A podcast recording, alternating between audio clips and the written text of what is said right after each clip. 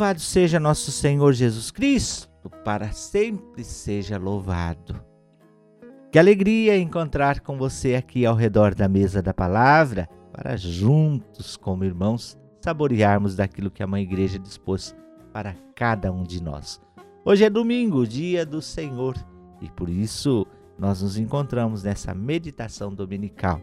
Saúdo a você que me acompanha pelas rádios Joinville Blumenau, saúdo a você que me acompanha pelos grupos de WhatsApp por onde essa partilha dominical é compartilhada. Saúdo a você aqui no seu, no meu, no nosso podcast Palavra e Presença. Estamos no 13º domingo do ano litúrgico. Hoje estamos celebrando este ano o ano C, o 13º domingo do tempo comum. E trago as leituras para você. Primeira leitura está lá no primeiro livro de Reis, Antigo Testamento, capítulo 19, versículo 16b, depois do 19 ao 21. O salmo é o salmo 15. Ó Senhor, sois minha herança para sempre. Ó Senhor, sois minha herança para sempre. Segunda leitura, Gálatas capítulo 5, versículo 1, depois dos versículos 13 até o 18. E o evangelho está em Lucas, capítulo 9, versículos 51 ao 62. Estava chegando o tempo de Jesus ser levado para o céu. Então ele tomou a firme decisão de partir para Jerusalém e enviou mensageiros à sua frente. Estes puseram-se a caminho e entraram no povoado de samaritanos para preparar hospedagem para Jesus. Mas os samaritanos não o receberam, pois Jesus dava a impressão de que ia a Jerusalém. Vendo isso, os discípulos Tiago e João disseram: Senhor, queres que mandemos descer fogo do céu para destruí-los? Jesus, porém, voltou-se e repreendeu-os, e partiram para o outro povoado. Enquanto estavam caminhando, alguém na estrada disse a Jesus: Eu te seguirei para onde quer que fores.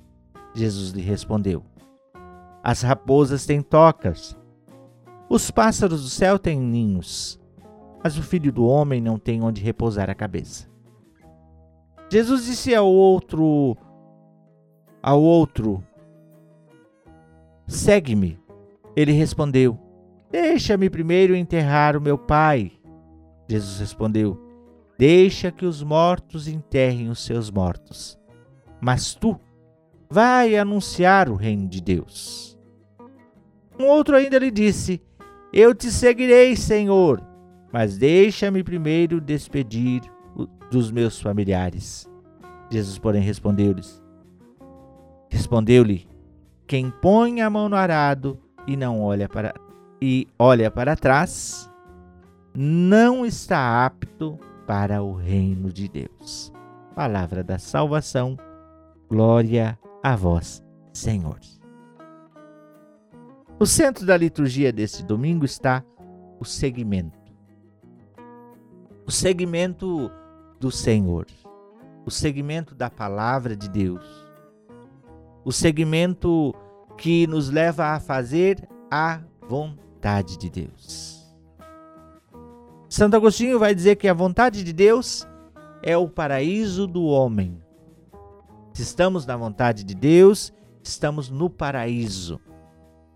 Estamos naquilo para o qual fomos feitos, tecidos, criados. E na liturgia de hoje, a palavra segmento está muito, muito latente. Primeiro, já começa da primeira leitura, quando Elias vai chamar o seu sucessor, alguém que vai ficar no seu lugar, Eliseu. Elias é um profeta e Deus inspira no seu coração deixar Eliseu para dar continuidade, porque há sempre uma continuidade. Nada não se para no tempo. A igreja uma das definições da igreja é que a igreja é a continuadora da obra salvífica de Cristo. A igreja continua aquele, aquilo que Jesus implantou. E Elias vai e elege Eliseu. E Eliseu segue Elias. Mas claro que para seguir há uma há algumas exigências. Sempre para mudar de caminho, você precisa deixar o caminho antigo. Para mudar de emprego, você precisa deixar o emprego antigo. Para mudar de namorada, né? Talvez você já fez essa experiência e quis manter lá uma foto da antiga. Não deu certo, não rolou. Vai dar problema. É preciso decisão. E é preciso decisão concreta. De tanto que Eliseu, quando Elias o atrai, o chama, ele está trabalhando, lavrando a terra e pelo jeito ele tem uma boa terrinha. É. A leitura vai dizer que ele lavrava a terra com 12 juntas de boi e ele conduzia a de número 12 e tinha mais 11 antes dele. Então ele estava ali meio como um chefe, o dono da terra, quem sabe, né? E tinha mais 12 que trabalhavam com ele. Então ele teve que abrir mão de uma boa coisa. Mas ele não só deixou ali, assim, ah, se não der certo a gente volta. Não. Ele queimou o barco, né? Diz a palavra que ele mata os bois, ele queima o arado, porque ele não vai mais voltar atrás. Não tem mais volta. É decisão. Decidiu e deixou o que era velho para trás. Jesus no Evangelho aparece no caminho três sinais de vocação. Três sinais de vocação. Um é um, diz um outro texto, né? Uma das outras narrações dos sinóticos, que era um fariseu, um mestre da lei. Senhor, te seguirei para onde quer que vá. Às vezes a gente escuta diálogos pronto, bonito, né? Tenho 22 anos de comunidade e eu já vi promessas bonitas em termos vocacionais. Irmãos que só faltavam vir com estola e túnica. E eu não duvido que tinham realmente a vocação e a boa intenção. Só que não basta a boa intenção. É preciso perseverança. O homem diz: Olha, eu vou te seguir para onde quer que vai. Jesus vai dizer: Olha, eu não sei, nem eu sei para onde eu vou, porque a raposa tem toca e ali ela fixa a residência. Os pássaros têm ninho e ali ele fixa. É engraçado porque em casa sempre tem um, um casal de rolinha que vem fazer ninho todo ano no mesmo lugar.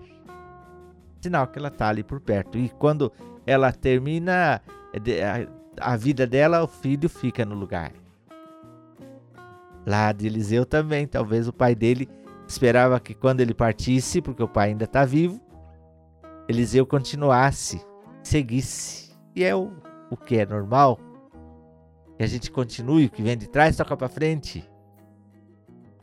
As raposas têm suas tocas, os pássaros têm seu ninho, mas eu, né? Jesus poderia dizer eu, ele é o filho do homem. Que às vezes a gente lê assim e não entende direito o que ele quer dizer. Ele é filho de Deus, ele é filho do homem. Jesus as duas naturezas, divino e humano.